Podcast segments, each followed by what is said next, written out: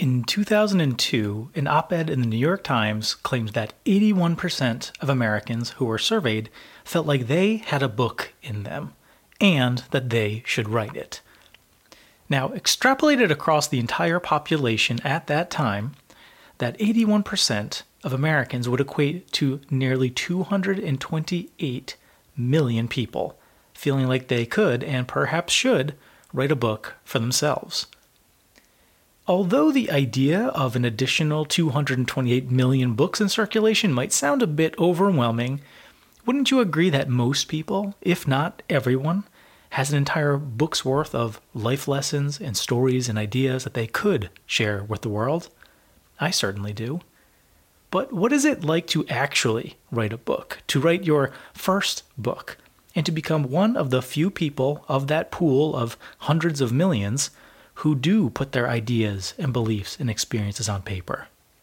Our guest today joins us on the precipice of publishing her first book to give us some candid insight about what's going on in her head and in her heart. Truth is, it's a lot scarier than you might think. From the New Story Company, this is The New Story Is, a podcast that explores the stories, perceptions, and ideas that have come to shape the world today as we know it. Along the way, we speak to talented guests who are championing the new stories that may shape our collective future for the good. I'm Dave Ursillo. Nikki Groom is a messaging expert and a business, branding, and marketing strategist. She's the host of the Movement Makers podcast and the founder of the 100 Stories Worth Telling project. Her book is called A Power of Your Own How to Awaken Your Potential, Experiment with Purpose, and Do Work That Matters. She's also a personal friend and a former writing client of mine, which means that this conversation gives us some really interesting insight into the behind the scenes of what it really takes to write your first book. Our conversation was recorded in June 2020. Nikki, let's start with an excerpt from your new book. Would you read it for us, please? One lesson I've learned in life is that whenever we feel resentment seeping in, it's a sign. It signifies that we're feeling powerless have stopped communicating what we need because we're convinced it won't matter or won't make a difference, and are sacrificing what's most important to us for something that's more important to someone else. We feel resentful when we don't feel seen or heard or understood. We feel resentful when we say yes when we want to say no. We feel resentful when we stretch ourselves beyond our immediate capacity and give too much for too little. Resentment shows us our boundaries and reflects our worth. It's a good thing a reminder and a message that something has to change. I've learned that if we don't listen to resentment, burnout is often right around the corner. Work begins to feel increasingly stressful and frustrating. We may grow cynical about the way that we're being asked to work or the people we're working with. As an entrepreneur, I found it easy to get burned out because you feel like saying no is bad for business. Not only are you thinking about the income you'll generate now, but the opportunities you might generate later. When I was working seven days a week in my business and saying yes to every client that came my way because I thought that's what I had to do to make enough money and keep the referrals rolling in, I could feel the resentment bubbling up and roiling around in my chest. What made it worse is that whenever I would tell people how busy I was, they would always say, Well, busy's a good thing. The problem is, I don't think busy is a good thing. And yet, it's part of our cultural conditioning to be busy, to hustle at all costs, to sacrifice ourselves for the work that we do. But if we sacrifice our well being along the way, what good are we to anyone? You can't experience true fulfillment if you're resentful, if you're burned out, if you're anxious, overwhelmed, stressed, or depressed. It's simply not possible. Okay, and with that, Nikki Groom, welcome to the New Story Is. Thank you so much for joining us. Thank you so much for having me. It's my absolute pleasure to be here. Well, ordinarily, my first question to any guest author, such as yourself, Nikki, when they come on the podcast, is to ask about the story of your book and how your book came to be, your book, A Power of Your Own. But in full candor for our listeners, I actually know a little bit more about your book um, than when I'm often interviewing an author because, Nikki, your book's story came about when we were actually working together. You were uh, a coaching client of mine in one of my, my coaching offerings called Writers Group of Two. And so I have my own memories of like how your book started to formulate, and I know it's been a dream of yours since you were a little kid to become an author. What do you remember about your book's origin story while we were coaching together and maybe even taking me back before that around like how this book came to be as uh, something that you aspired towards for much longer than just the last year year and a half yeah i mean you were there pretty much from day one when this book was kind of a twinkle in my eye um, but you're right i mean i had wanted to write a book since i was a little kid i always loved writing stories when I was younger, and I always just assumed, oh, when I grow up, I'm going to be an author. I thought that life was that simple, and of course, it's not. And so, this, uh, yeah, two years ago, I decided, okay, I, am going to write a book. I've been talking about it for so long. I'd love to write a book one day. I'd love to write a book one day and not actually taking action. And so I decided, okay, finally, I'm going to write the first draft of my book by November and then it was like okay what is this book even going to be about it, it, i know it kind of sounds strange but i definitely did back my way into it um, mm. i've been working for myself for a number of years and i knew that there was kind of truth in the work that i do that i wanted to share with people. I knew that there were different ways that i wanted to help other people maybe not go through some, some of the stuff that i had gone through.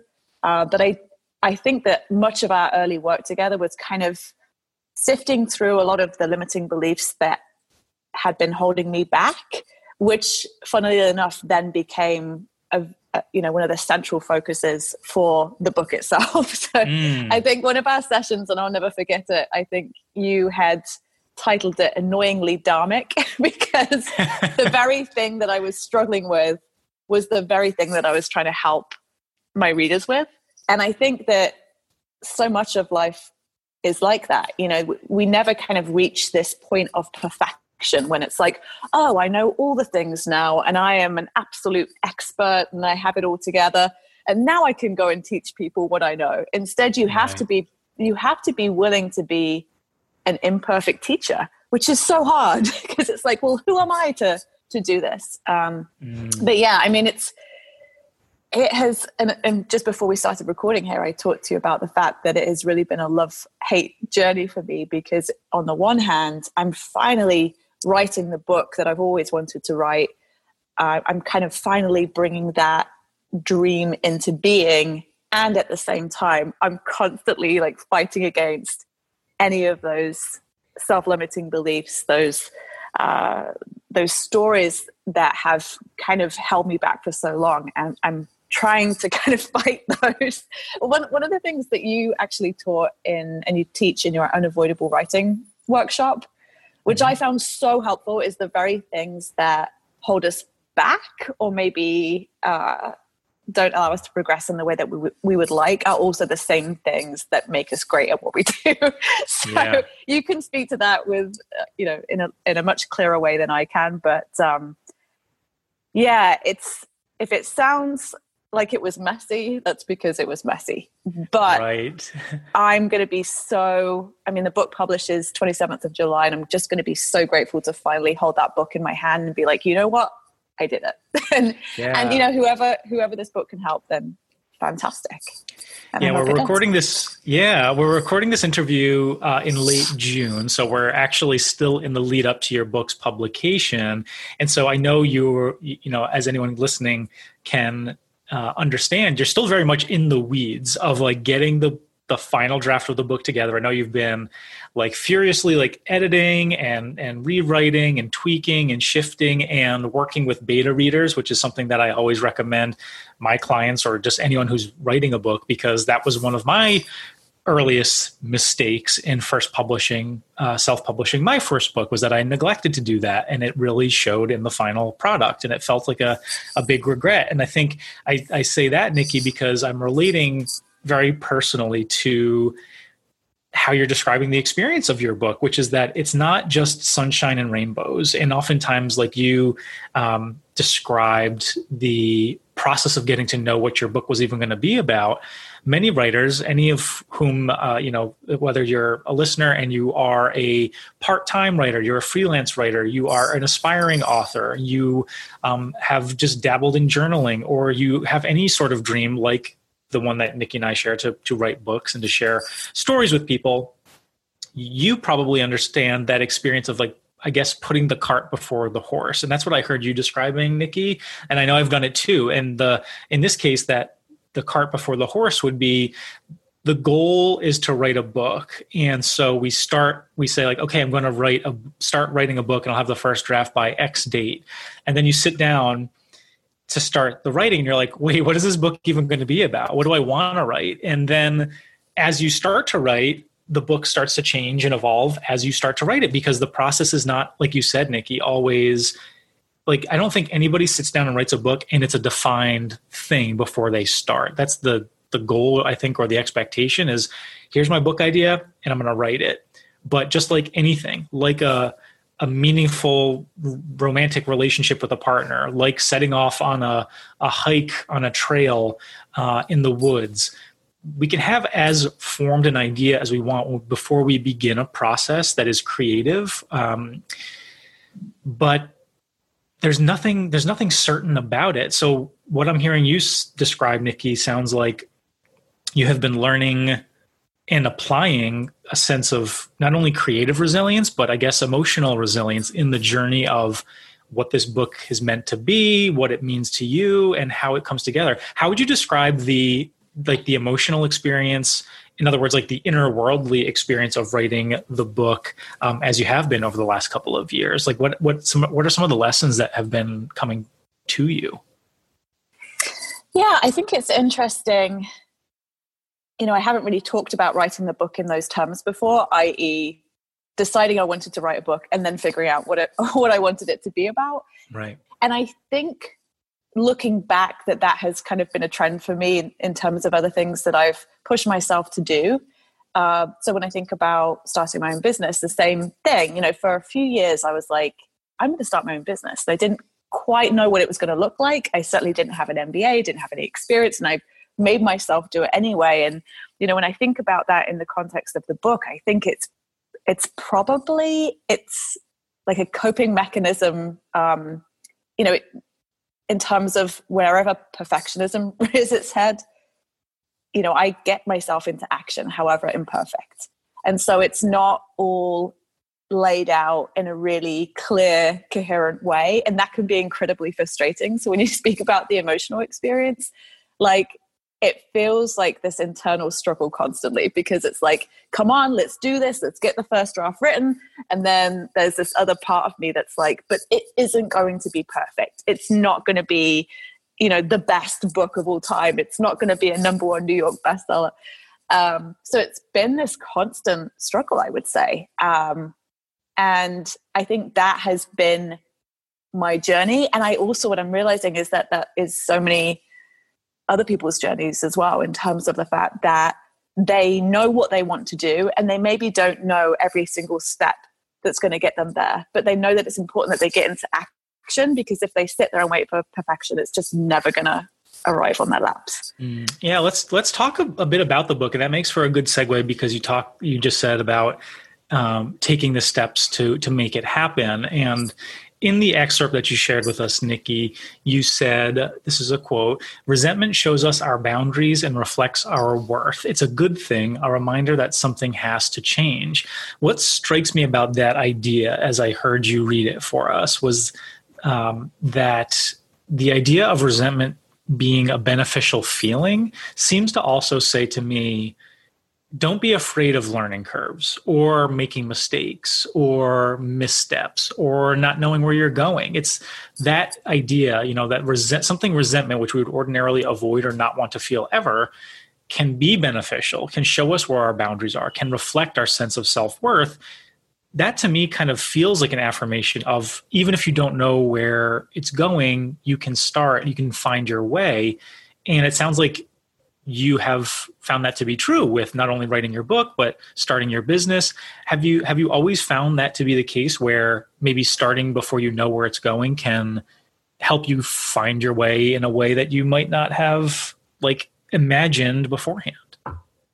Yeah absolutely. And it's funny i've actually surprised i mean i'm, I'm a brit so we are stereotypically very cynical and um, you know down on ourselves and what have you I um, what I've surprised myself in realizing I'm actually an optimist, and so that means that whenever something, and I think I learned this from you know from my teenage years, but whenever something feels like a challenge or whenever something presents itself as a problem or an issue, um, whenever there's kind of ickiness or negative emotions coming up, like resentment, there's always something on the flip side of that. So there's always an opportunity.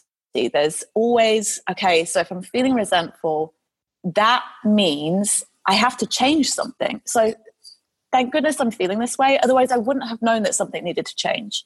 So I think I'm always kind of trying to, you know, look something squarely in the face and at the same time look for the possibilities, look for the potential.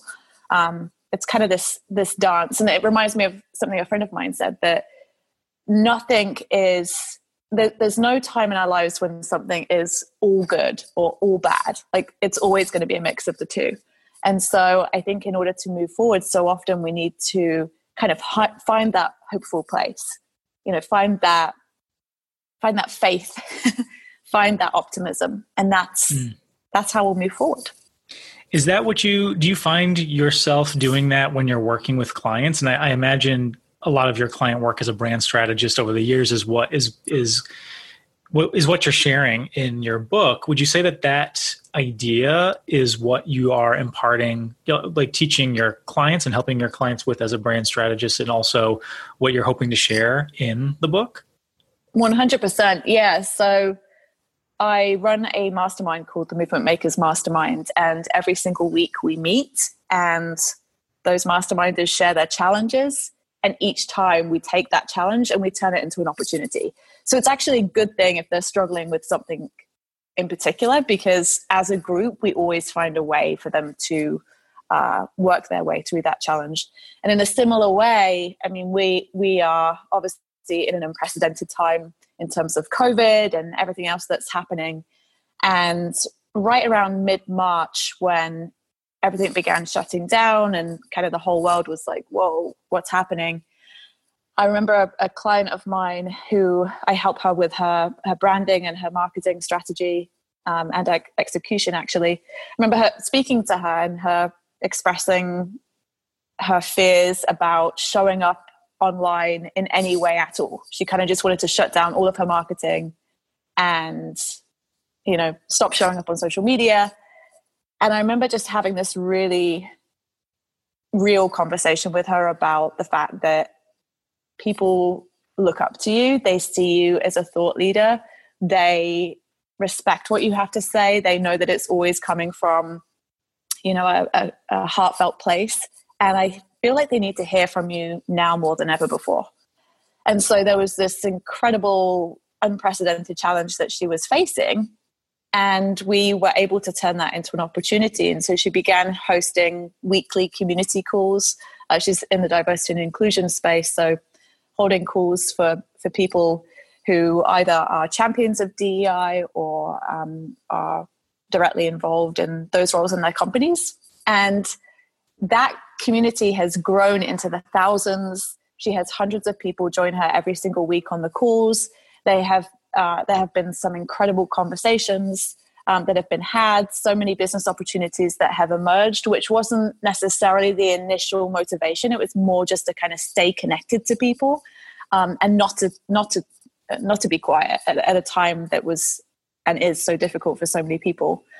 Um, so yeah, I mean, talk about a challenge and and trying to find the light. Um, and mm.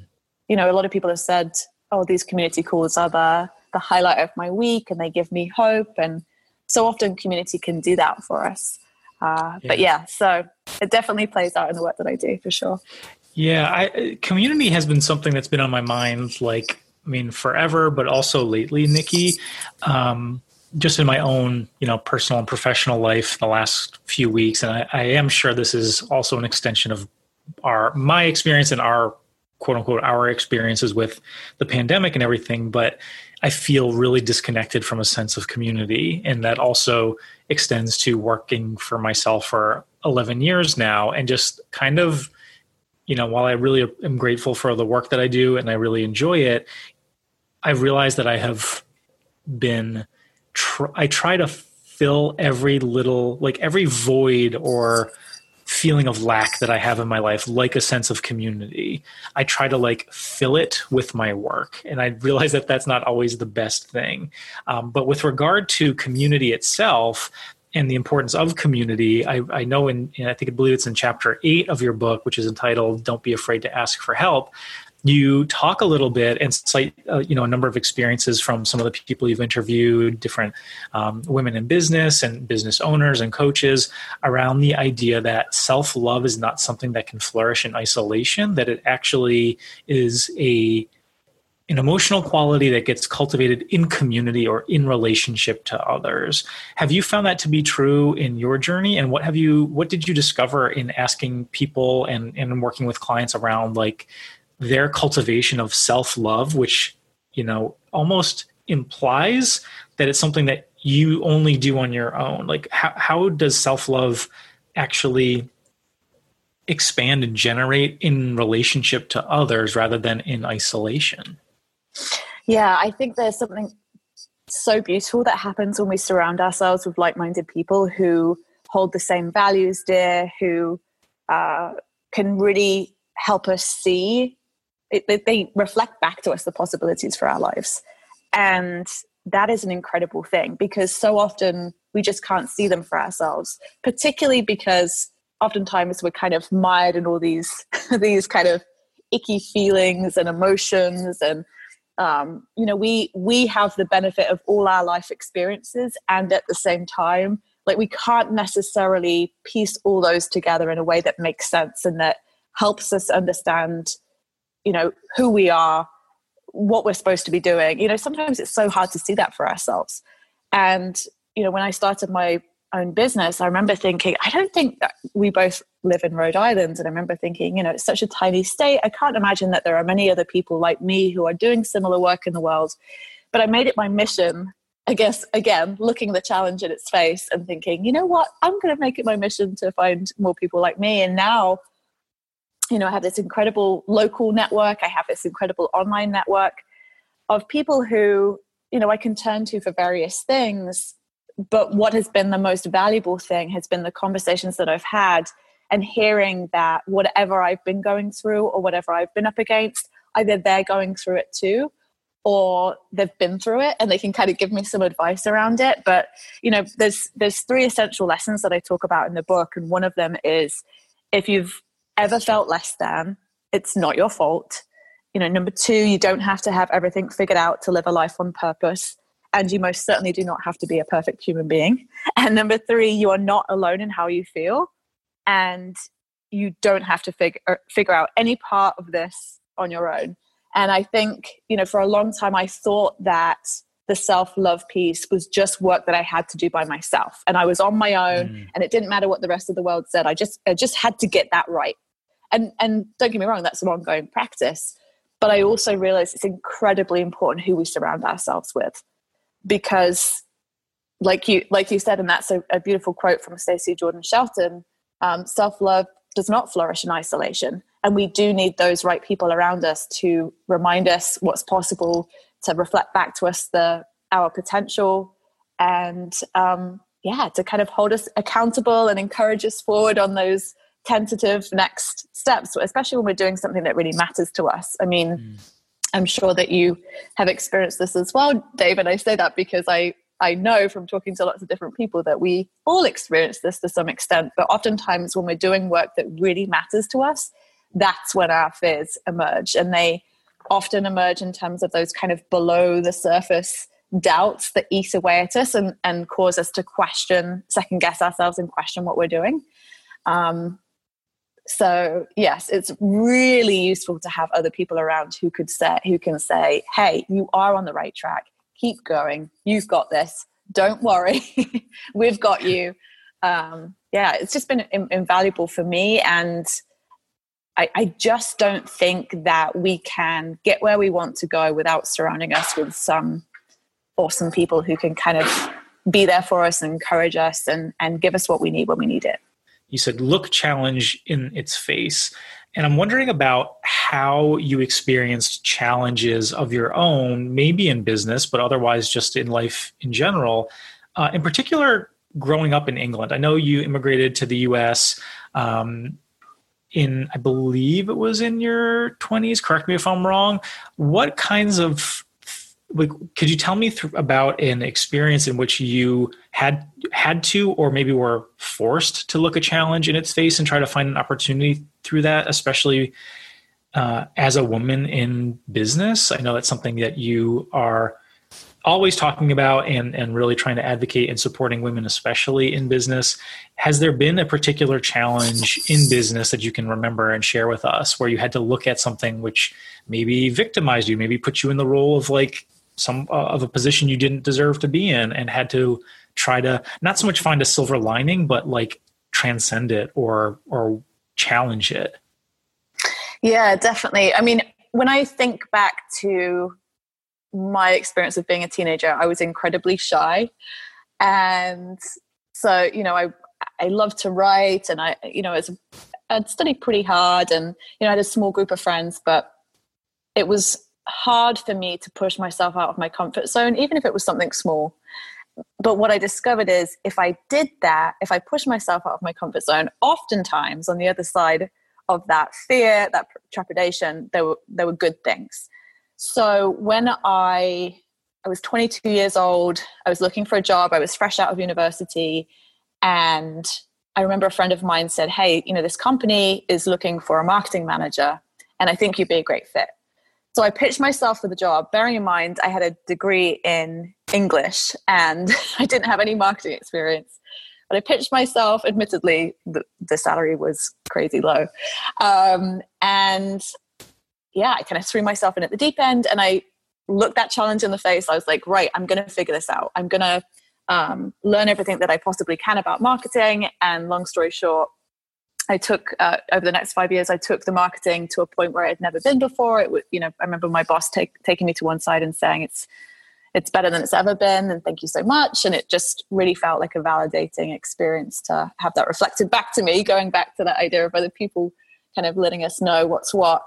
Um, I ended up coming to America, similar a similar thing. I was looking for a new challenge. Um, in terms of I wanted to stretch myself because I just I think I just recognize that that's where the growth happens. That's where we become our best and highest selves is when we're stretching and we're growing. And so this opportunity came up for me to move to America. And my first thought, I tell this story in the book, was like, don't be stupid. You can't move to America. But I literally had this physical reaction. My heart skipped a beat, my stomach turned over, and I was like, I think that's exactly what I have to do. And I was only going to come for a year, and I ended up staying for longer. Um, the same thing happened when I started my own business. So, you know, I had these initial doubts, like I, you know, I don't think I can do it, but I, it's, it kind of goes back to that theme of noticing that I want something that my, my initial gut core desire is this is what I want. And then almost immediately having that squashed by these stories, these beliefs that, by the way, um, you know, the, the reason why one of my three essential lessons in the book is if you've ever felt less than, it's not your fault. It's because for a long time I thought that was like coming from me, but it's not. It's coming from a society, it's coming from a world that is constantly telling us that we're less than. So, you know, this this initial core realization of ah, this is what I want, and then immediately noticing that that was you know there was a part of me or there was a voice in my head that was trying to squash that and making the decision to ignore that voice and move forward anyway. Um, you know a friend of mine greg faxon talks a lot about our relationship with fear. And i think oftentimes we think we have to kind of like suppress fear and not listen to it. And he actually advocates listening to it with compassion okay fear what are you what are you worried about? What do you want me to look at? What do you want me to acknowledge so that so that we can both move forward together? I know it sounds a little woo woo but um, it's been incredibly effective. So mm. it's i would say that there's not necessarily one example of that but multiple examples. Those are some of the bigger ones you know moving to the states starting my own business um, and then ongoing. Writing this book has been huge for me in terms of overcoming that. Uh, when i was when I first moved to the States, I'd been in the States for maybe a couple years. And at the time, I was doing a lot of Muay Thai kickboxing. And I decided that I was going to make myself get in the ring and have a proper fight. I mean, we would always do kind of sparring practice. And oftentimes I'd find myself sparring with guys that were like over six foot and way bigger than me. So, like, even that, I guess, was, a, was pushing myself out of my comfort zone. But I decided to get in the ring. And I think I had six weeks to prepare it was the most terrifying thing that I've ever done. Like, totally surpasses moving to America without knowing a soul over here, totally surpasses starting my own business without having any business experience, totally surpasses writing a book. Um, when there's so when I've been putting so much pressure on myself to get it just right, but I did it, and I was like, you know, I just want to, I just want to have one fight. So I always, I always joke, I'm like one and zero oh and retired. That's that. But it, it's something incredible happens when we push ourselves in that way because we by taking action we realize what we're capable of. And so that is something that has just been super valuable for me. So nikki we're about a month or so away from your book being released. I know there's there's plenty more work to do by the time that uh, our listeners hear this the book should be available. Um, what are your hopes for what comes next? Obviously there's still a lot of question marks around things that you might ordinarily do as a as a new author as a first time author like author readings and getting people together and having a book launch party. A lot of those social gatherings and events are, are probably still going to be off the table for the time being. So i'm curious about on two levels. One with regard to like the book itself what's next for you and the book from here? And two how are you seeing the you know the rest of your your year pan out as a new first time author yeah, well, I'm really excited because, as you had mentioned, I'm I'm I'm kind of right in the thick of things right now in terms of getting this book finished. Um, excuse the noise outside. I can. No uh, you might want to cut that up, that bit out. Um, it's all yes, good. I'm super. I'm super excited about the fact that I now get to turn my full attention to the marketing of this book. Uh, because I have been so in the weeds with uh, editing and copy editing and proofreading and so on and so forth so that's exciting for me because i'm you know i've been in marketing for many many years. It's the thing that i love to do. And honestly i do it so much for other people that it would be really nice to give myself permission to do it for myself. Um, and i think you know it's interesting because i've worked for myself from home for so many years i'm really used to networking to speaking to marketing myself online. Like that's something that just you know it's it's not it doesn't feel like a challenge to me. So when it comes to you know i actually prefer this. I prefer this kind of format. You know you we don't have to look at our uh, videos in the corner and be put off. Like we're just we're just chatting. We're having an audio conversation. I did i'm wearing like shorts and t-shirt. I didn't have to dress up for it.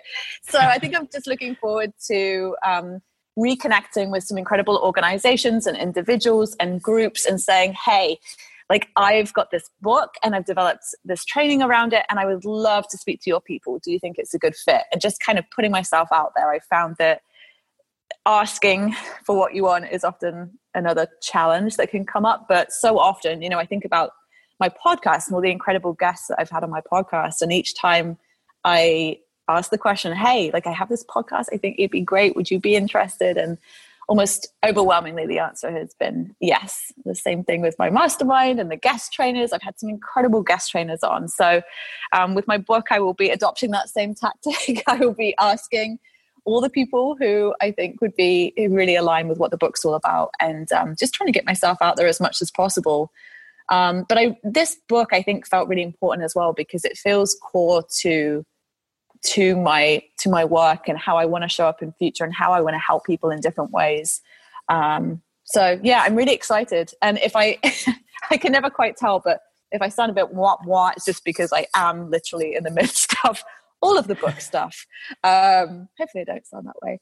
But uh, yeah, just no, so excited all, to, to, to get to the other side, to have the book in my hand, to to be able to talk to people about it and share it, and one of my favorite bookstores is right across the street from me and i'm really excited about seeing my book on on the bookshelf and uh yeah so yeah excited about that, all the things. Absolutely. You're you're in that final stretch. You know, you're in that final stretch of like oh, during the pandemic I started taking up uh, distance running again. Not much distance, like 2 to 3 miles, but that's a lot for me as a non-runner and um, I kind of relate where you are in your creative journey of this book right now, Nikki, to being like the final stretch, like that file final like half mile of the run when you are tired and you just want to hit the finish line. And this is like this is the hardest part. This is where the the resilience comes in and you you while instinctively i know for me i'm speaking for myself here i know you know whether i'm running or was finishing a creative project i just want to get to the finish line and i just want it to be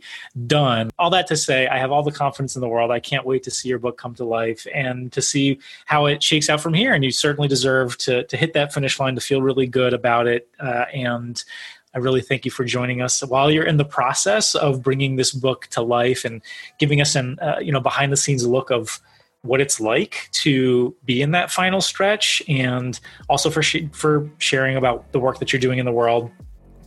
Thank you so much, Dave. Yeah, I uh, thank you for adding that piece on everything that's happening right now. I think it's so important to talk about, and uh, you know, it, it means so much to me because you are involved in the process of writing this book that you are the first podcast that I've appeared on to talk about it. Um, it has been quite the journey, and I appreciate you so much for helping me through some of those really difficult early stages when I was doubting myself so much. So, thank you so much, and hopefully, this book will uh, help other people realize what they're capable of too.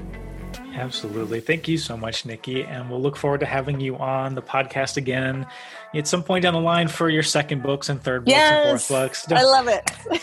Thank you. Thank you for listening to this episode of The New Story Is. We hope you enjoyed what you heard today. You can always find us at thenewstory.is, including our full back catalog of interviews from throughout the year. Leave us a rating and review wherever you listen to your podcast, especially to Apple Podcasts and Spotify. It goes a long way in helping us find and share our work with new listeners. Until soon, dear listener, keep storying on. We'll speak to you soon. Bye for now. This episode is brought to you by Writing the Personal, a writing class on the genre of personal narrative essay writing hosted by me, Dave Ursillo. Are you ready to write the stories from your life that you've always wanted to share? Well, whether you're a busy professional, a parent, or an aspiring writer, this four week, live guided creative experience is perfect for you. Over four weeks, you'll learn how to write meaningful personal essays in ways that honor you and resonate with readers. You'll get tips, tools, and techniques to help you get unstuck with your writing develop your story ideas, and feel comfortable knowing if and when your stories are really ready to be shared. By the end of the course, you'll even have written a first draft of your own personal narrative essay. The next class begins February 23rd, 2023. Spaces are limited. Visit daveursillo.com slash WTP for more. That's Dave, U-R-S-I-L-L-O dot com slash WTP.